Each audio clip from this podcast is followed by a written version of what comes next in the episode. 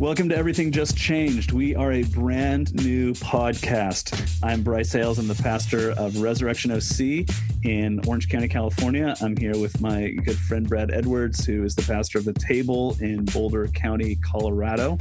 And we are talking about the ways in which everything has just changed in our world. We're talking about Christianity and how we are living in light of the gospel, seeking to live in light of the gospel in a post Christian post everything world. And Brad, as we've talked about, one of the realities in our world is Christians have been freaking out for the last you know number of years because uh, our culture is changing dramatically, and uh, Christians who once saw themselves maybe as the uh, the majority, kind of controlling the um, conversations around uh, morality and power and just uh, uh, occupied positions of influence on our culture are now feeling more and more marginalized. And so we've seen, and uh, you and I are kind of younger pastors, and so we've never been in those positions of, of, of sort of influence and authority ourselves, but we're sort of seeing Christians around us uh, just sort of freaking out um, and wondering what in the world is going on. And so we're wanting to ask the question now, what do we do? And then four weeks ago, everything completely globally changed with the uh, onset of the coronavirus. And now what we're seeing is not just uh, Christians um, freaking out, but really a whole world that's freaking out, and a uh, you know a, a, secular culture that is freaking out, and everybody's asking the question, "What do we do now?" And so that's what we're seeking to talk about. Uh, how how do we uh, move forward in this moment that we're living in? And uh, last uh, time in our first episode, we talked about how this massive change that we're living through and the impact of this virus uh, might actually present us with an opportunity. Oftentimes, when crisis hits, when uh, suffering, grief enters our lives, um, we kind of batten down the hatches and we want to uh, make sure that we're protecting ourselves and our family and everybody else sort of on their own. And so we're we're encouraging this kind of uh, uh, uh this turn outward and tr- sort of embracing a gospel mindset that seeks to mitigate the uh, impact of this virus not just on ourselves but especially for our neighbors um, our communities those around us. And uh, and we we talked about um, one of the things that this is exposing is uh, the reality that we have sort of been living um, in a false world uh, for the last several decades. We've been living in this world where it seems like everything's great, it seems like everything's going well, and yet the bubble has just burst. And um, one of the words that uh, we've talked about to describe that is the word secularism. And so secularism is a well, it's it's a topic that a lot of people are talking about now. And so we want to dive in today and we want to talk about what do we mean when we talk about secularism. So Brad, um, we think about secularism as um, you know, there's been a lot of books. Charles Taylor uh, has been uh, written, you know, The Secular City, very influential book that people who have more time on their hands than I do uh, sit down and read these 800 page tomes. What what are we talking about when we talk about secularism? I think I think it might be even helpful just to acknowledge that uh, one of the really unfortunate effects and consequences of the church of the evangelical American evangelical church, generally having this kind of culture warrior mindset. Uh, normally, when the word secular is used in in in the church, it it's kind of used to describe an antagonism toward the church or a uh, maybe even an aggression toward the church. And that's not what secularism is. I think that can happen. It, it sometimes is expressed that way. However it's really just about um, an identity apart from god right? Secularism attempts to uh, have the fruits of the kingdom but without the king. Yeah um, i mean mark sayers is that's the way he's described secularism well, wanting the fruits of the kingdom without without the king without god at the center. Yeah and we, it would probably be uh, good and right to just give a boatload of credit to uh, Mark Sayers and John Mark Comer in their this cultural moment podcast because a lot Absolutely. of our own much influenced by the foundation that they've been laying in that. Absolutely. So secularism is uh, the pursuit of the fruit of the kingdom apart from a king, uh, or or maybe even just setting ourselves up as king. And um, it's this you, you could kind of use as a synonym, you know, post-Christian culture, uh, all of the the whole conversation about the rise of the nones and everything that the demographic studies and research are looking at in the evangelical church in the U.S. is kind of backing up. So that's yeah. Let, us unpack that a little bit. Like, what what does secularism look like? Um, because eh, you know we we can th- hear this word, we can we can think of it as like a, a very sort of theoretical idea, and yet one of the things I really have appreciated about Mark Sayers and John Mark Comers and the this cultural moment podcast is how they really just put flesh on this. And so, yeah, uh, one of the things that they talk about is that secularism is sort of this idea that we've we've achieved a certain level of uh, comfort, and we don't need God to live this way. Like we're all people are doing just fine without going to church on Sunday, without uh, praying, without reading the Bible. We don't need any of that. Maybe in a in a in a earlier time, people didn't really understand um, as much about the way the, the world worked, but now life is great and we don't need God at the center of it. Yeah, yeah. I think it's it's uh, to get deeper below the surface of secularism. It is is it is the attempt of pursuing an identity uh, that is apart from God, that is number one, achieved, not received. And so it's on us and on our shoulders. And number two, it is the direction of that identity, like kind of where we source that is where we also source, therefore, our dignity, value, and worth. So, in so many ways, it's like mm-hmm. who we are and the value that we have, just like on an ontological, in our nature kind of level. But we have said, secularism has functionally said that the Christian paradigm is insufficient for uh, an identity in this kind of globalized society. And so it's saying, I think we can do a better job.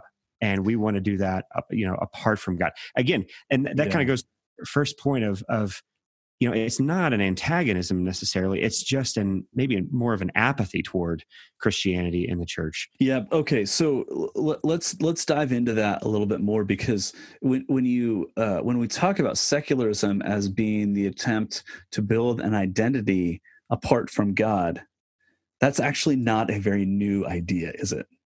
Nope. I mean this this goes back to the opening chapters of the bible I mean, this really is uh, Genesis 3, Adam and Eve saying, uh, We are not going to obey uh, God and eat from all of the good things that He's given us. We, we, uh, we have to eat the fruit from this one tree that He has um, drawn a boundary around and said, you know, don't eat of the tree of the fruit of the tree, the knowledge of good and evil. Um, but we really see this spectacularly, right, in the Tower of Babel Yes. Yeah, absolutely. It's it's fascinating just you know as a pastor I'm sure you can resonate with this Bryce like this whole dramatic change in circumstance has shifted uh, my lens in terms of how I understand scripture in a completely new ways. And the Tower mm-hmm. of Babel has been one of those that has just been smacking me in the face with this. Um, so in Genesis 11, just to summarize the Tower of Babel narrative, uh, is is God's creation has gone amuck, right? Humanity has given God the middle finger in Genesis 3 through Adam and Eve. And then from Genesis 3 all the way through Genesis 10, you have this just constant litany. It just gets worse and worse. It gets worse and worse. It's a, it's a spiral, a downward spiral, spiral down the, the toilet bowl. And uh, it culminates in the flood and with Noah in that narrative, and God promises never to flood the earth again. And then the next thing we have is Genesis 11, in the Tower of Babel. And I'm just I just want to read a little bit of this actually. Yeah. Um, and and I'm going to just kind of provide some commentary as we go here. But starting in verse one, check this out. Now the whole earth had one language and the same words. Pause. If we can say anything about globalism, it is a an interconnectedness where the lang- the barriers of language and geography have been have been brought down. There are no yeah. longer walls in between cultures that has smoothed this out, and that, frankly, is is very good but it also has the effect of making us think we are, you know, maybe our crap doesn't stink. Um, like, wow, we're really good at this. Um, so, uh, verse two, as people migrated from the east, they found a plain in the land of Shinar and settled there. They said to one another, Come, let us make bricks and burn them thoroughly. And they had brick for stone and bitumen for mortar. Then they said, Come, let us build for ourselves a city and a tower with its top in the heavens, and let us make a name for ourselves, lest we just be dispersed over the whole face of the earth let's pause there because this is the crux of what we're talking about. Yeah. Okay. This idea of making a name for ourselves. We've kind of lost an appreciation for this in Western culture, but Middle Eastern culture and Eastern culture, your name was everything. It was your identity, yes. it was your value and worth. And so for them to say, let us make a name for them for ourselves. What they're saying is let us find and source our dignity, value, and worth in what we have done, not what not God's faithfulness, not what he does, right? And then they say, lest we be dispersed over the face of the earth. The purpose of their having a name for themselves is so that they are not scattered across creation. That seems like, okay, well, sure, yeah, you want to stick together.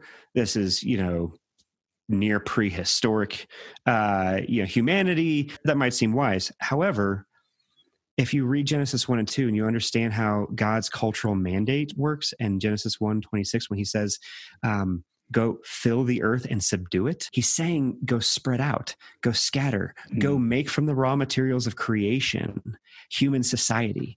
And they're saying, no, we still want to rebel. We still yeah, want to. So it, it's it's it's really an inversion of the cultural mandate because what God is saying, because I am God and because uh, my life dwells in you, I want I'm going to spread you out across the earth to fill the earth make the cultivate the earth make the earth you know kind of from the raw material of the earth to build beauty and culture it's yes. it's the inversion of that of let's come all together let's build a tower to make a name for ourselves because we've turned our backs on god and yeah. so we now need to seek a source of identity out of what we have built for ourselves well and they understood that and, and what that what verse four is an articulation of is that it is impossible actually to do it if we don't build our own identity. That that's actually upstream of this other purpose we have, which is to to resist um, what we were created to do. And so just to, to, to, make that connection to, to now, right? Um, when we say that secularism is is a uh, desire for the fruits of the kingdom without the king that's exactly what this is. Human progress to, to build cities to to have society but not under god's reign. And now and but but the the means of getting there is I, is the same now as it was in genesis 11 yeah. to make ourselves yeah. Hey, so let's let's unpack that a little bit. Like, uh, what does that look like? So you're in Boulder County, which uh, you know is very uh, progressive, kind of outdoors oriented. Like, talk, t- tell me, like, what is it? Because I'm thinking of the person who's listening to this saying, okay, like I hear what you're saying at a theoretical level, but like I'm not pursuing this secular agenda. Like I'm just trying to uh, put food on the table, provide for my family, uh, you know, have a nice life. What, what does that look like in Boulder County? Yeah, that's a really good question. Um, well, I think it, something that's kind of uh, not unique, but very particular about our place is you for the most part, uh, you didn't grow up here, right? There are natives here, quote unquote, and native with a capital N, right? So you came here from somewhere else, and you you came here in order to pursue whatever your definition of the good life was, right? So lifestyle uh, yeah. image you wanted you didn't just want to ski you want to be the kind of person who skis. In mm. a lot of ways that's a, a, language of name. And so boulder county really attracts and resonates with people who are trying to make a name for themselves through their image and through their lifestyle. And that's not necessarily like an explicit thing because that that sounds really shallow as i'm describing it. I don't think very many people actually are doing that consciously However, it is when you look at this place from afar, in many ways, that is the thing you long for, mm. is to have that image or to have that name, to, to have all the things associated with that. And so, um, in Boulder County is it's hyper spiritual, right? This is not a secular in the sense of being um, like a religious or not religious. It's very, very spiritual and a very religious place. It's just it's interwoven into that lifestyle and that image that people want, which is to be highly inclusive, to be highly tolerant, and to not leave anybody out. Which, let's just say, for now, that's actually yeah there's there's a lot of good in that. Yeah and that's what i love about this place is it is it's it's very aspirational but in some ways a little bit naive um ironically yeah. and and and very privileged as well. So yeah. yeah so i think the way that that that fleshes out is is basically like i just want to have the the progressive american dream right i just mm-hmm. want to have kids and be in community and that community be walkable and to drive a prius and an suv and right. if they can be like an electric suv and tesla that's even better um yes. but like it's an people are often here as a way of escape from closed-mindedness and restrictions and so um, maybe one way to to kind of describe the very particulars of that is I think two things are probably primary here is uh, an idea of limitless freedom that uh, I will be satisfied and I will have a name for myself, so I, or I can have my dignity, value, and worth if I have limitless freedom. Um, and number two, if if I have opportunity for expressive individualism, mm-hmm. right? If I am able to express my individuality without fear of judgment, and without fear of uh, constraint or being muted in some way, then ah, therefore I'll feel happy. In many ways, it's a carrot on a stick, like the rest of secularism. Yeah. And and what you just said there, then I'll be happy. Like that is sort of the crowning good. Um, which again, going back to Genesis 11, let us make a name for ourselves. That's the highest goal there. In some ways, what you're describing is uh, things. It's not that the substance of it is uh, is evil necessarily, and yet um, it's without reference to God. The highest good is my own personal happiness. Absolutely. Well, and and to add on to this, like this is I'm not describing something that is about all those bad non-Christians out there outside the church, right? That is the common denominator for Christians who move here mm-hmm. too. Yeah. Like it's I, you probably experienced this a little bit in California too, when somebody's like, you know, like, oh, you just visiting my church. I'm, you just moved here. Oh, wow, that's so great. You know what, what brought you here? I'm sure you know you got hired here, but why did you want to move here in the first place? You know, and and every once in a while, I'll have somebody say something along the lines of like, you know, I just, mm, you know, I just, I just really felt like God was calling us out here, and in that moment, I'm like, yeah, have you you've probably skied out here. So of course he's I love living out here. Of course. Like like God's God's actually going to call you into places that are are not selfish and not about like your pursuit of a lifestyle. It's actually about loving your neighbors yourself. That's what he's going to call you to. Yeah. I'm not saying you shouldn't have moved out here.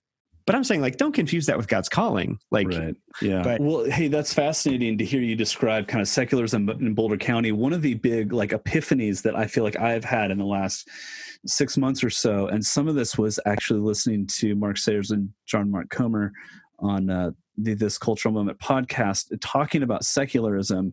And one of the, in in my mind, I tend to think of secularism as a as a kind of progressive urban um, mm. sort of lifestyle. And where I'm a pastor in Orange County, California, um, Orange County, you know, is stereotypically very affluent, very materialistic, and uh, tends to lean to the right side of the political spectrum. Mm-hmm. And so you would think on the surface of it, well, not a very secular place. And yet, so many of the um, the things that you just described um, resonate with what I experience of life in Orange County, even though they look very different, they're secular in the sense that the goal is the same. And so um, I, I, live in this uh, neighborhood, it's a master plan community. And when they first built this uh, community in the early 2000s, the the marketing uh, language around why should you live in this community, uh, it was this idea of roots and wings, and and um, uh, there's this quote that's on everything that said uh, there are two lasting bequests we can hope to give our children. One is roots and the other is wings. And it's this idea of we want our kids to grow up in a place where they are deeply rooted where they are known where they're from a place where mm. you know they have neighbors who know them. Um, and yet we also want to give them wings where they have every opportunity. And after five years of living here what i've experienced is that we're all about the wings and there are no roots whatsoever because it's this pursuit of every opportunity you know we we can't hold anything back from our children. And so we are kind of driving ourselves into the ground with activities uh, night after night after night. Uh, so the, the, the the like the highest good for people here is to be able to work from home. You know i don't have to go into the office anymore I can work from home. So I have both the material, you know, kind of affluence uh, to live uh, this sort of lifestyle, uh, but also the freedom to pursue it purely on my own terms. You know, it, it's almost like you can build a tower to make a conservative or a progressive name for yourself. Exactly. Yeah, it's exactly. interesting. I really appreciated how like I feel like we kind of hold our own each other's ministry experiences up to each other, and it's a, we're more able to see uh, clearly because uh, there are are such similar roots but very different expressions. And uh, I I don't know. Tell me what you think about this. Maybe this is just a you know hot take here as we're sitting here processing. It feels like uh, the expression of secularism in my place is primarily and especially spiritual and social and the uh, secularism of your place is primarily materialistic and economic. Yeah i would agree with that. Yeah. Yeah it's um here it's it's it's economic because I mean, frankly, the government says that the poverty line is eighty four thousand dollars a year. So, it, um, if you're not making a whole lot of money, you're not going to be able to afford to live the good life uh, in Orange County. Um, but what that economic freedom, if you have achieved it, allows you to do is drive a mm. nice car, live in a big house, go out to eat all the time, go on great vacations. Um, so it, it's it's experienced in that sort of material prosperity and comfort. Man, um, so, so I was going to say, why don't, why don't we why don't we see if we can uh, turn the corner here? Because what we what we really wanted to talk about is how everything has just changed in our lives, and um, and and how maybe that is an opportunity. It's not just something to be lamented, um, though. Of course, there's a good place for lament and for um, healthy processing of grief in the midst of this. Uh, what yeah. opportunity, um, given the realities that were um, in the Western Hemisphere, at least, l- living in this uh, secular age where everybody's basically freaking out, whether you're left, right, center, whatever, everybody's freaking out about something. And then the coronavirus hits, and we're exiled in our homes for going on four weeks now. Everybody's freaking out. What opportunities does that reality present to secular people? Man, you know, I, I kind of want to start in a place that I actually wonder if so you you've, you used the word anxiety a lot. Uh, it just as as we've been talking in this mm. episode, and I think I've been experiencing it a lot. So that's exactly where I want to start. Actually, is is just how much as we're sitting here talking about secularism, this is not like, for those of you who are listening, Bryce and I are not approaching this from a place of like, we know what the answer is, but from a place of like, oh my gosh, what do we do with this? Like, how do we wrestle with this ourselves? Because yeah. I don't know if, if a pastor in the midst of this is not experiencing some fear of or if they don't if they tell you they're not experiencing some kind of fear of irrelevancy or like not being needed in their role as a pastor right now like they're lying to you. Yeah. Okay.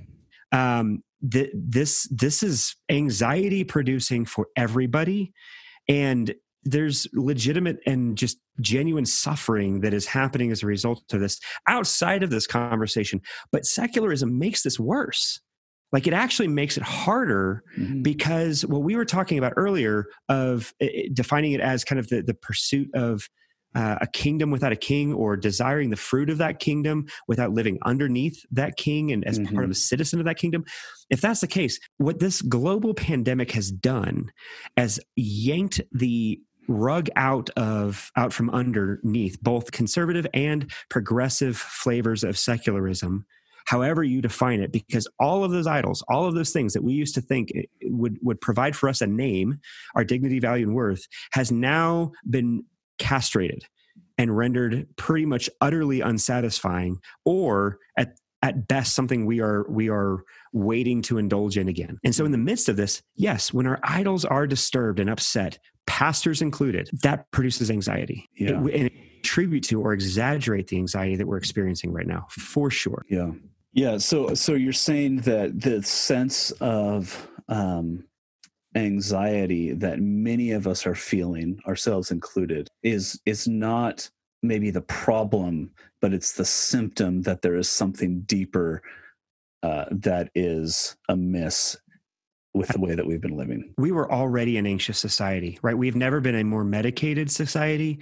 Uh, we've never had more therapists per capita. Now, I would tell you, uh, as a I'm a huge fan of counseling, and I think people should see a therapist. I think that's a very good thing. I'm not saying absolutely. I'm saying we should also recognize that people are feeling the need for it far more than they ever have before in uh, since we've been recording those things. This global pandemic just introduced and injected nitrous into that anxiety into that system. Yeah. And secularism is insufficient as a system for understanding what the hell is actually happening right now and how do we respond to it because it roots our identity, our value and worth in in our circumstance on anything earthly and on yeah. any scene. Uh, there's a guy in our, our church. Uh, he's a former professor at, at from Covenant Seminary. His name's Ken Harris. He's an amazing human being, and he has. I've been talking with him a lot about this idea of helping our people understand, see the difference between putting our hope in the seen versus the unseen, right? And this mm. from Paul in Romans 8 and talking about hope is in things not seen, right? Our if our hope is in the cre- in creation, in the created world, in eating from the tree of the good and, good and evil, of knowledge of good and evil, uh, of building a tower for the sake of our name. If our hope is in this earthly thing, when that hope is disrupted, we are going to experience anxiety. We should because we're not wired for that and it's not a, a su- sufficient or satisfying place to put our hope. We have to put our hope in the unseen. Yeah, that does absolutely explain at least the root of our anxiety, even that, that gets layered on top of the just the universal human pain and suffering that is happening right now on just on top of everything else. Yeah. So the anxiety is a symptom that there's a greater problem, and that's that's being just unmasked and highlighted like crazy uh, because of the coronavirus crisis, which is a gift, even though it's difficult. It's hard. it's not easy to live through. Yeah. Uh, I'm wondering, and I'm just sort of wondering if we can flesh this out in light of Genesis 11, the Tower of Babel, as sort of the earliest example of secularism, which has really like uh, flourished and, and taken root in Western society in the last several decades, um, and now is um, as we're as we're experiencing this crisis, we're seeing how how many how futile that is. Mm-hmm. Um, you know, one of the things when we when we look at Acts two, um, that we, we will always talk about in a in a sermon on Sunday is how when the Holy Spirit comes and the apostles uh, are speaking in tongues, uh, it's really an undoing of the curse of the Tower of Babel, where the languages of the people are scattered, um, uh, or the language is confused, the people are scattered to the ends of the earth. Now uh, the Holy Spirit comes, and through the supernatural work of God's Spirit, um, the the gospel message is able to go out to people who don't speak the same languages. How help me tie this together? Like how does that how is that good news to us in this moment? Man, um, if you go back to Genesis 11, uh, in in verse seven, uh, God says, "Come, let us go down there and confuse their language, so that they may not understand one another's speech." So the Lord dispersed them from there over the face of all the earth, and they left off building the city. Therefore, its name is called Babel, because there the Lord confused the language of all the earth. And from thereafter, the Lord dispersed them over the face of all the earth. We understand Acts 2 and, and Pentecost as, as the, the undoing of Babel the reason why that happens, like we can talk about the implications, but the reason why that happens is because this people of every tribe, tongue, and nation has been given a new name.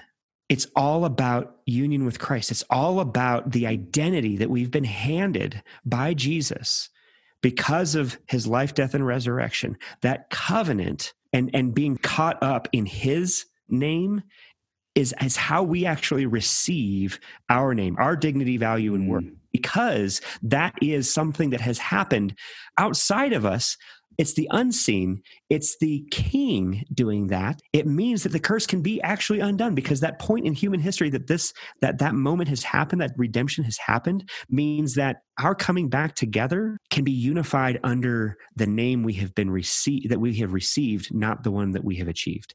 And so that is what is distinctly both different about uh, uh, why, why secularism is incompatible with Christianity fundamentally, but it's mm. also the hope we have in the midst of this because if we have that name, it means that no matter who we are or how we're processing this this this global pandemic, we are we are connected by that, and we don't have to like like Christians don't have to spend their time in the midst of this worrying about how do I know I'm okay in an ontological sense, in a sense of our identity, because that has been gifted to us. And we mm. can actually move faster toward loving our neighbors ourselves because that question has been answered by Jesus. Yeah. Yeah. Yeah. So secularism, going back to Tower Babel, is trying to make a name for ourselves. And um, and interestingly, I think this is we're not going to spend a lot of time on this, but it's worth noting that you know in traditional cultures, um, you still have to make a name for yourself. It's just through uh, membership in the tribe, um, through sacrificing yourself for the good of the community, that you make a name for yourself in traditional uh, societies. So Christianity is not saying, hey, reject secularism, go back to this more traditional way of living. Uh, both traditional and secular societies say you've got to make a name for yourself in what you do. Christianity is unique in the sense that a name is given to you and really this is what baptism is about right? Yeah. that, that when that when we're baptized uh, you are baptized into the name of the father son and holy spirit. It's god putting his name upon you giving you an, an identity not based on what you have done but based on the grace that he has given us in christ. Absolutely. And and uh, just to add to that a little bit the even in traditional traditional cultures where your name is discovered or found or, or, or earned in a sense through your association like your family name even then there is this kind of shame driven pressure to be to be worthy of that name. Yeah.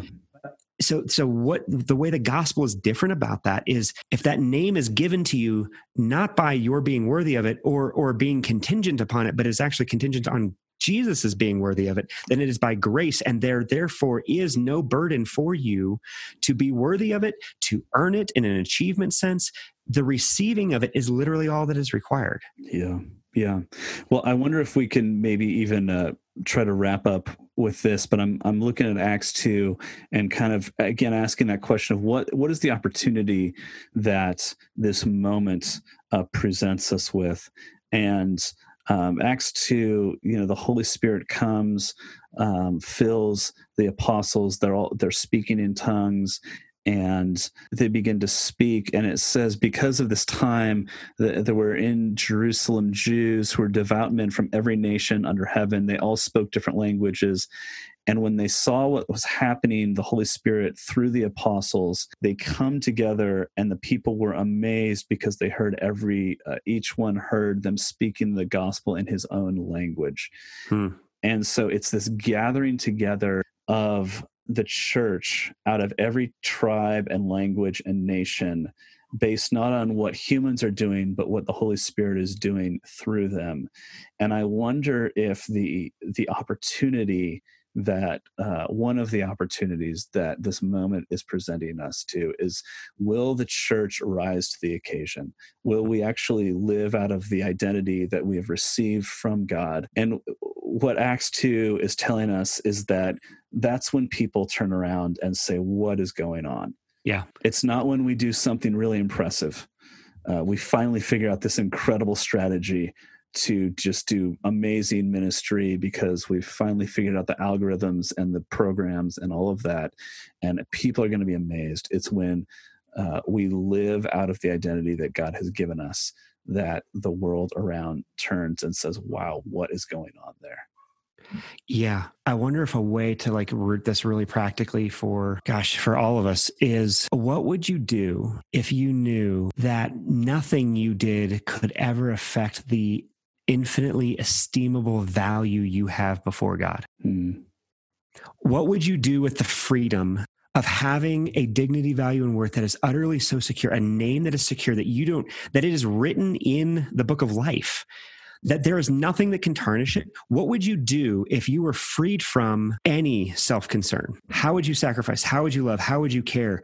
How would you not give a rip about getting credit for any of it? How, what would, how would that change the way that you are processing? uh, being this safer at home order or uh, quarantine? How would you process? Like, how would that free you from the anxiety of of secularism that it, it just that that we are all uncritically carrying around as a as a anxiety inducing pressure to perform or achieve our way to to value and being lovable like what would you do differently that is the freedom that it, and, and you see that in at pentecost you see that in acts 2 as soon as the holy spirit alights on people they are proclaiming the goodness and the mercy of God, and and that is the beginning of this explosion of the church across the Roman Empire. Yeah. I think think we're in a similar moment. Yeah, yeah, and I think the the the power. I think it's an incredible question of what would you do if you actually experience that freedom. But the real power in what we're seeing in Acts two, and maybe this is um, what God might bring out of this is, is it's not just one individual here and there isolated doing this. It's communities of people living in light of the reality of who God is and the identity He's given them together. Yeah. Wow, what an opportunity. Yeah. You know, times like this present us with an opportunity to step back and perhaps to recognize that we've been trying to live a life where we are at the center and we're looking for something that we can never truly find apart from God. Yeah. Well, hey, thanks so much for joining us. This is the second episode of Everything Just Changed. We are a brand new podcast. We would love it if you'd subscribe. You can subscribe wherever you get your podcasts now. And while you're at it, please leave us a review, which will just help others find this resource as well.